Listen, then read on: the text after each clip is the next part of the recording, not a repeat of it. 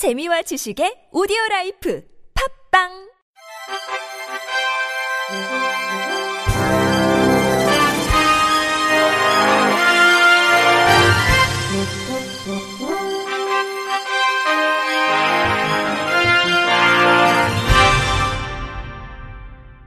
청취자 여러분 안녕하십니까? 4월 25일 화요일 KBS 뉴스입니다.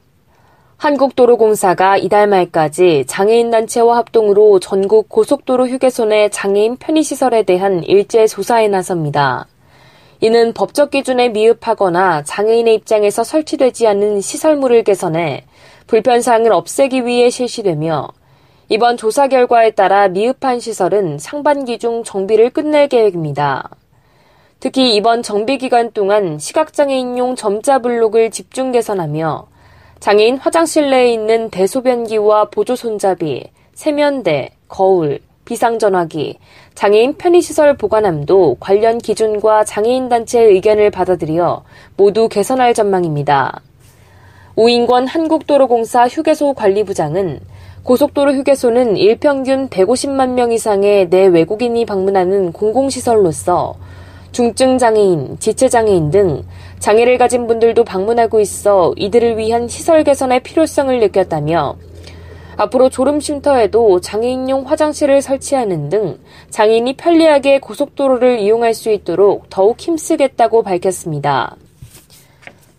경기도의회 군포일 더불어민주당 정희시 의원은 지난 21일 군포상담소에서 경기도 시각장애인 협회 등과 함께 시각장애인 복지를 위한 간담회를 가졌습니다.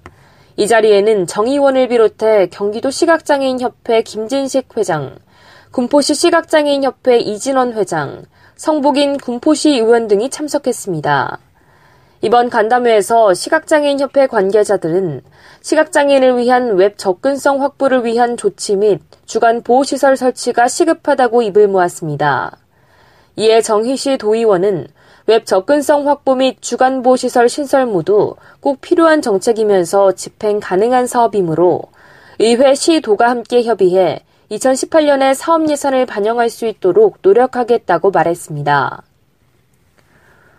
광주시 시각장애인 연합회는 내일 오전 10시 30분부터 광주 서구 상무지구 상무시민공원 광장에서 세상 속에 함께라는 타이틀로 제22회 광주 시각장애인 자립한마당 행사를 개최합니다.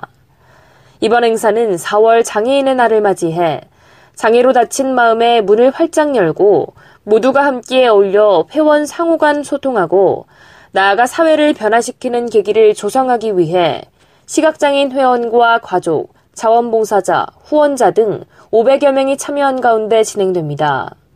식전 행사로는 난타 공연과 민요 공연이 이루어지며 오전 11시부터 열릴 기념식에는 동강 하정홍 선생을 비롯한 장애인 후원자에게 추대장과 감사패, 동고동락패 전달식에 이어 유공자 표창, 달리기 봉사단체 협약식, 체험수기 당선작 시상이 이어집니다.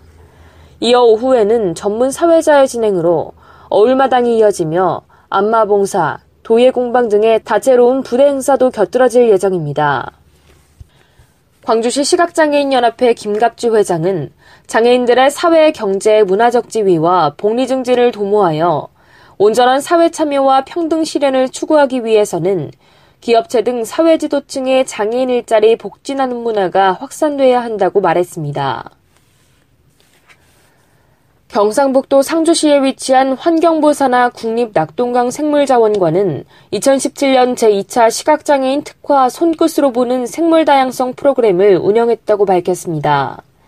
이번에 진행된 프로그램은 맞춤형 전시 체험 프로그램으로 눈으로 보는 전시에서 탈피해 시각장애인이 사물을 인지할 수 있는 방식인 촉각, 후각, 청각으로 전시관을 관람하고 체험할 수 있습니다. 북극곰과 얼룩말 등 동물원에서나 볼 수 있었던 30여 종의 동물 박제들을 1대1 맞춤형 해설을 들으면서 손으로 직접 만져보고 촉감으로 느껴볼 수 있으며 실물 박제 외에도 우리 주변에서 쉽게 접할 수 있는 식물의 꽃과 잎을 만져보고 향기를 맡아보는 등 체험 교육을 통해 이름으로만 듣던 식물들을 자세히 알아갈 수 있도록 했습니다. 2016년 시범 운영과 올해 1차 프로그램은 60대 이상의 성인을 대상으로 운영해 높은 만족도와 호응을 얻었고 제37회 장애인의 날인 지난 20일 대구 광명학교에서 열린 2차 프로그램에서는 시각장애를 가진 유치원생과 초등생 16명을 초청해 진행했습니다. 안영희 국립낙동강 생물자원관장은 손끝으로 보는 생물 다양성 프로그램은 시각장애인이 쉽게 전시관을 관람할 수 있는 프로그램이라며 사회적 약자인 시각장애인이 불편 없이 편안하게 전시관을 관람할 수 있는 환경 조속에 노력할 것이라고 말했습니다. 60대 시각장애인이 실종 신고가 접수된 지 17시간 만에 폐가에서 떨다 구조됐습니다. 경기 양주소방서에 따르면 지난 19일 오후 7시께 양주시에 사는 1급 시각장애인 66살 A씨가 연락 없이 귀가하지 않는다는 신고가 접수됐고 소방관과 경찰 등 약 30여 명이 투입돼 일대를 샅샅이 뒤졌으나 자정까지 A씨의 흔적은 찾을 수 없었습니다. 다음 날인 20일 오전 7시께 수색이 재개됐고 이날 낮 12시 15분께 인근 폐가에서 A씨를 찾았다는 주민 제보가 들어와 119 대원들이 즉시 A씨 구조 활동에 나섰습니다.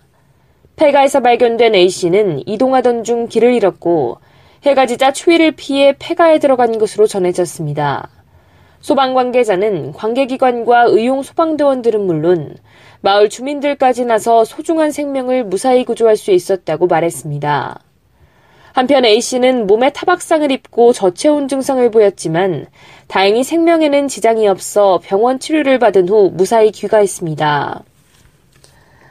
앞이 보이지 않지만 야구 중계를 듣고 팟캐스트 방송을 제작하는 시각장애인들이 있습니다.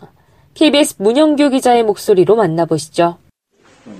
팟캐스트 방송을 앞두고 점자 대본을 꼼꼼히 읽어나갑니다. 필연일까요? 아하. 방송 주제인 프로야구에 대한 해박한 지식과 전문성이 돋보입니다. 녹취 팟캐스트 방송. 최근 들어서는 이 순수신인들이 곧바로 1군에서 이제 음. 진입해서 활약이 진짜 어려워진 네. 적이 있어요. 그런데 올해는 다섯 명의 순수신인들이 이 개막 엔트리에 들면서 방송을 만드는 주인공은 시각장애인 권순철 씨와 이창훈 씨. 일주일 동안 주요 경기 중계 방송을 직접 듣고 기록까지 꼼꼼히 정리해 방송을 준비합니다. 녹취 권순철 야구 팟캐스트 PD. 치는 소리 딱 듣고 홈런 소리, 홈런 콜을 또 캐스터들이 외쳐주는 홈런 콜을 듣는 순간 스트레스가 딱 풀리잖아요. 저희 야구 방송, 저희 야구 팟캐스트는 좀 야구를 더 재밌게 다른 종목에 비해 야구를 즐기는 시각장애인들이 많습니다. 듣는 것만으로도 상황을 이해하기가 상대적으로 쉽기 때문입니다. 시각장애인 최초로 야구 중계에 도전했던 이창훈 씨는 앞을 볼 수 없는 야구 팬들을 위해 팟캐스트 방송까지 하게 됐습니다. 녹취 이창훈 야구 팟캐스트 진행자. 야구란 삶의 축소판이다 이런 생각을 합니다. 그 삶에서 희노애락이잖아요. 야구에도 그게 담겨 있는데 그 흐름이 왔다 갔다 하는 게 야구인 것 같아요. 그게 인생과 참 많이 닮아 있다 이런 생각을 합니다. 제작비가 부담이지만 좋아하는 야구 이야기를 할 수 있기에 마이크 앞 얼굴엔 웃음이 가득합니다. KBS 뉴스 문영규입니다. 끝으로 날씨입니다. 내일은 충청도와 남부지방에서 새벽에 비가 오겠고 제주도에서도 오전 가끔 비가 내리겠습니다. 비가 오는 지역에서는 돌풍과 함께 천둥 번개가 예상되니 시설물 관리에 유의하시기 바랍니다. 아침 최저 기온은 5도에서 15도, 낮 최고 기온은 17도에서 22도가 되겠습니다. 바다의 물결은 서해 앞바다와 남해 앞바다에서 0.5에서 1m, 동해 앞바다에서는 0.5에서 1.5m로 일겠습니다. 이상으로 4월 25일 화요일 KBS 뉴스를 마칩니다. 지금까지 제작의 류창동, 진행의 조소연이었습니다. 고맙습니다. KBIC